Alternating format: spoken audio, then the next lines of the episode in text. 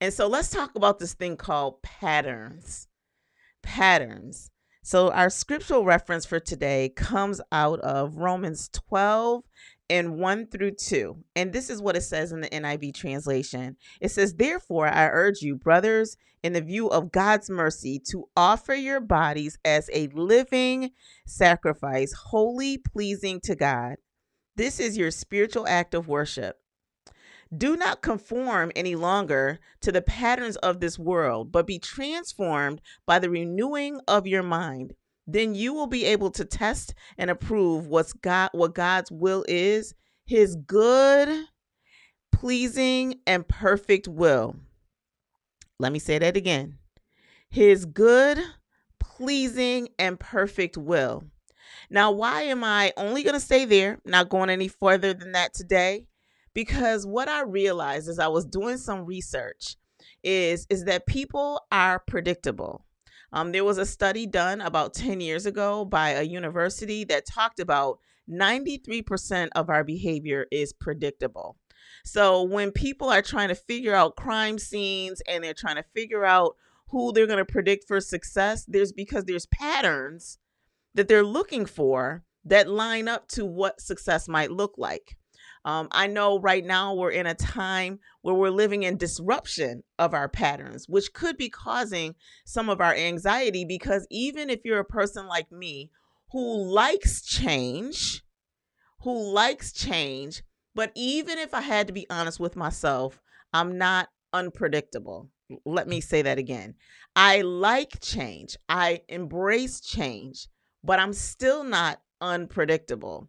And when people are unpredictable, what I'm learning as I was studying this is that it's not about our our ability to say, "Oh, I want to be an outlier, I want to be a disruptor." Because actually what I'm learning, whether it's in business, in life, in your career, that being predictable is not a bad thing. I line up predictable with discipline and consistency. There's are three words predictable, consistency, and discipline. Why do I say those three words? Because if you're disciplined and you're consistent, you will be predictable. So, what does that look like for me, and how do I see the benefit to that? Well, one of the things that I think is so important is when it talks about this, where it says, Do not conform any longer um, to the patterns of this world, but be transformed by the renewing of your mind, then you will be able to test and approve what what's God's will is, his good, his pleasing and perfect will because you're no longer saying I'm motivated by my emotions and my feelings. My desire if I want to renew my mind or transform my mind means that I need to begin each day spending some time with God in a place where I'm in solitude and I'm, you know, starting my day with gratitude because even as we say, I'm grateful, I'm grateful, I'm grateful, using those words, it's hard to say I'm grateful and then be grumpy all day. It just doesn't make sense to our minds. And so if we're renewing our minds, we begin with being grateful and then we can go into the word of God and see what does the word of God say about me? What does he say about me? You know, he says that I am created in his image. He says that I am more than a conqueror. He says that I can do all things through Christ who strengthens me. He reminds me to press towards the mark. He reminds me to say that um that all I need is the faith of a mustard seed. He reminds me of the importance of relationship, where it says when two or three are gathered in his name that he is in the midst. He reminds me that um that that all things that nothing is impossible for God. He reminds me of so many things. And so, if my patterns line up with the patterns of what the word of God is saying that we should do, then where we need to do what we need to do, if you struggle in an area of your life, it's probably because it's connected to a poor behavior that has become a pattern for you. I was just saying it's not that my my diet is perfect because it really isn't. My my diet is not perfect. However, I do think that it's crazy foolish if every morning I go out to walk between two and three miles and then I come home and I eat something horrible. I was just talking to my son about this yesterday about goal setting and that goals need to be connected to bigger things like your purpose or your values or the priorities that you have in your life. And so for me, those priorities are God, my husband, my children, and then everything else. And so if my first priority is God, then I understand that this is his temple, that I am the church. And if I'm the church and I want to be a good manager of the church, that he has given me the authority to manage over while we're here on earth, then I need to begin with what's going on in my mind, what comes up in my spirit, what are the things that I'm focusing on? What are they? And if you don't know, because I've been talking this week, we're going to be talking a lot about the purpose of connect, collaborate, create. If you don't know, because actually, when I was reading this article, it was so interesting. One of the things that is said in the article that like kind of blew me away was it talked about how if you don't know your patterns, ask somebody, ask someone, and somebody else would be able to tell you things about yourself that you're in denial on. So what that means is is that in connect, collaborate, create, we're naturally drawn to people who will co-sign on our crazy. So, what you need to do is et- intentionally say, no, no, I'm not going to necessarily grab hold to and connect with the person that I'm comfortable with. I need to connect with someone who's different than me. Because if I connect with someone who's different from me, then they're going to challenge my patterns and my behaviors that are not good for me, that don't line up for what the will of God says about who I am and what I should be doing Am I coming Am I going. But what's the problem with that? What's the problem with that? The problem with that is is that we forget that's what's going on is that we have a sinful nature. We just do. We have a sinful nature. And that it is a spiritual warfare going on. And we got all kinds of things happening in our minds that are motivated by our hearts, right, wrong, or indifferent, but it just is what it is. I know I have a friend who's a lawyer who hates that statement. She says, I hate the statement, it is what it is. Because it feels like it's a it's, it's a negative connotation. It is what it is. I can't do nothing about it, but that's not true. Let's let's shift that mental model about it is what it is to I am predictable. And so I need to be acting like a child of the king. If I'm going to act like the child of the king, then what I need to do is I need to start each day with the transformation and the renewing of my mind. Then I'll be able to test and approve what God's will is His good, His pleasing, and His perfect will.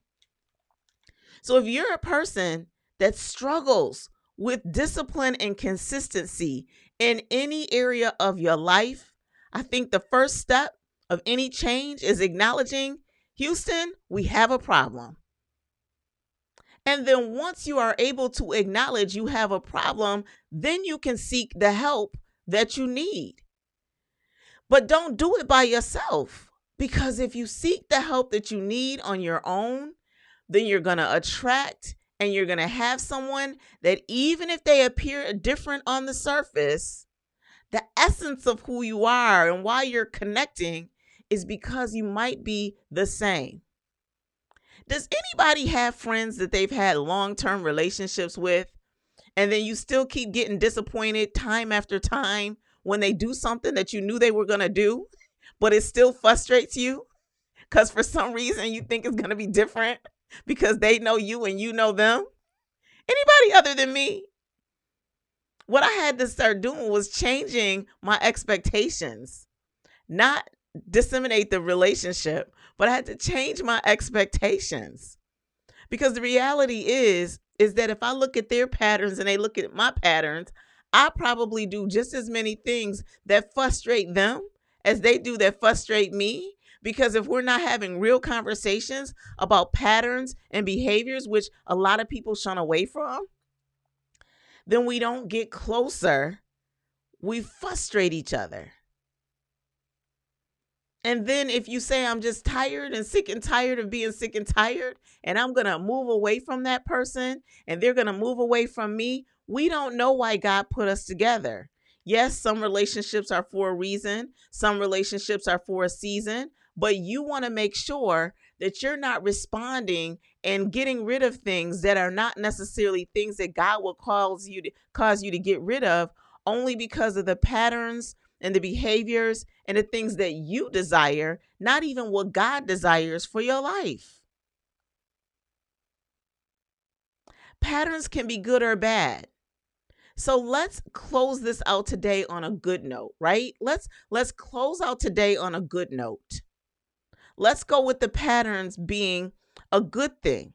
Meaning that instead of us saying, okay, I know I need discipline and I need to have more rigor in my schedule. That's one of the things, again, when I was talking to my son about, you know, if you get discipline in one area of your life and consistency in one area, discipline begets discipline.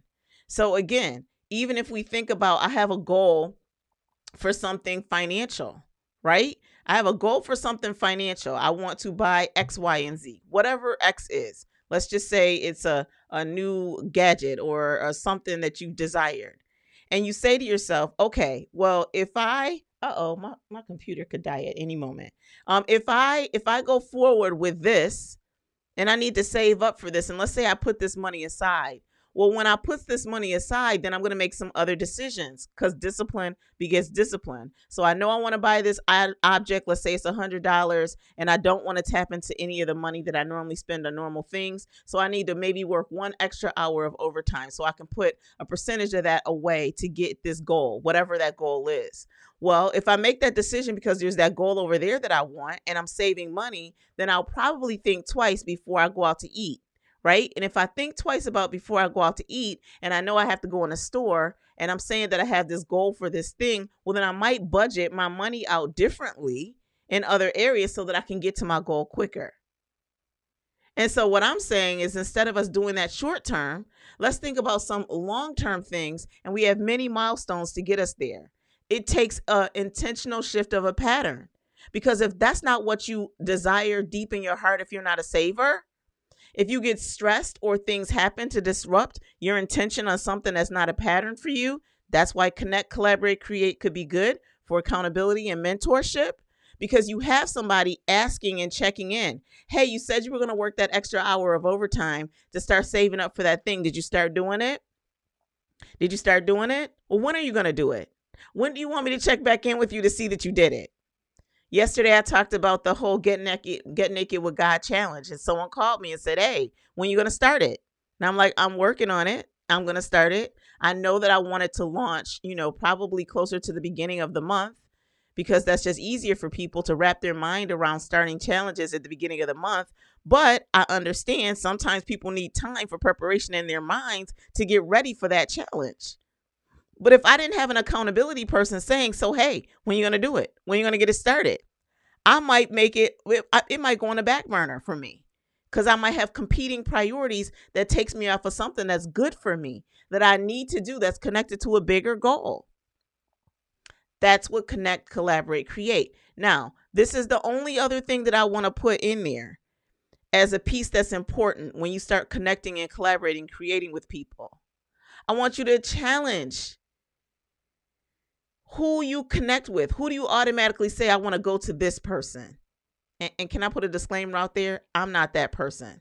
So there's enough people in this group for you to be with a person. And if you want to come to me, I could connect you to a person, but I don't want to take on the responsibility of being that person for 300 people that are in this group. That's an unrealistic expectation. If you do want weekly accountability and something as relates to your career, then you can join the Career Academy. You will get weekly accountability from Latasha because you'll be at a live training every week. But outside of that, I would say to you, challenge your thoughts. What is an area that there's some patterns or behavior? Or if you're sitting here listening to this message and you're like, nothing, I'm good. Like every aspect of my life, I'm good. Well, then I'm going to let you know you have some blind spots going on because nobody's perfect and we all have some patterns that are not helpful. They're not good for us. Or we all have some things that maybe we can pour into others if we think we're great in a certain area. Raise your hand for that too. And if you're not sure how to get into the area of mentorship and connect, collaborate, create, send me an inbox message.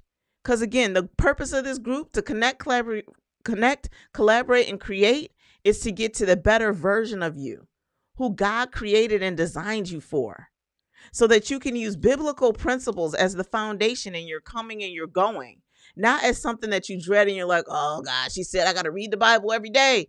Not like that, but just realizing the benefit. The benefit.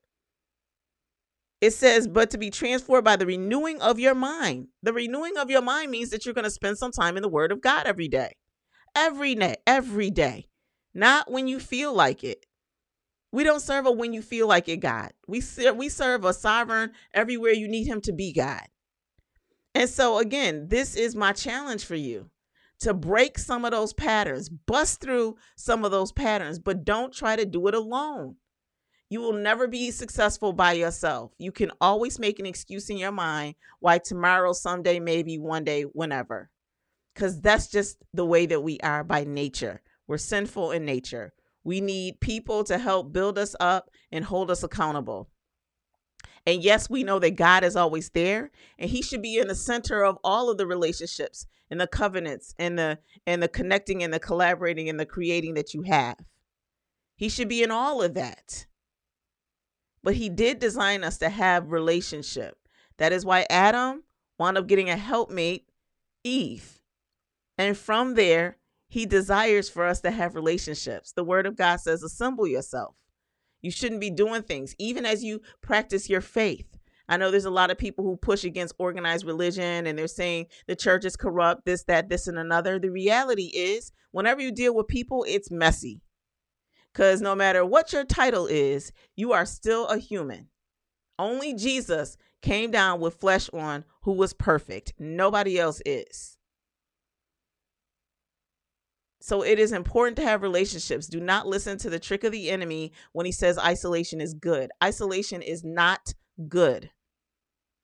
And all it does is feed negative patterns and negative ba- um, behaviors. And it starts to allow you to let the imposter syndrome versus the Holy Spirit be the ruler over your life.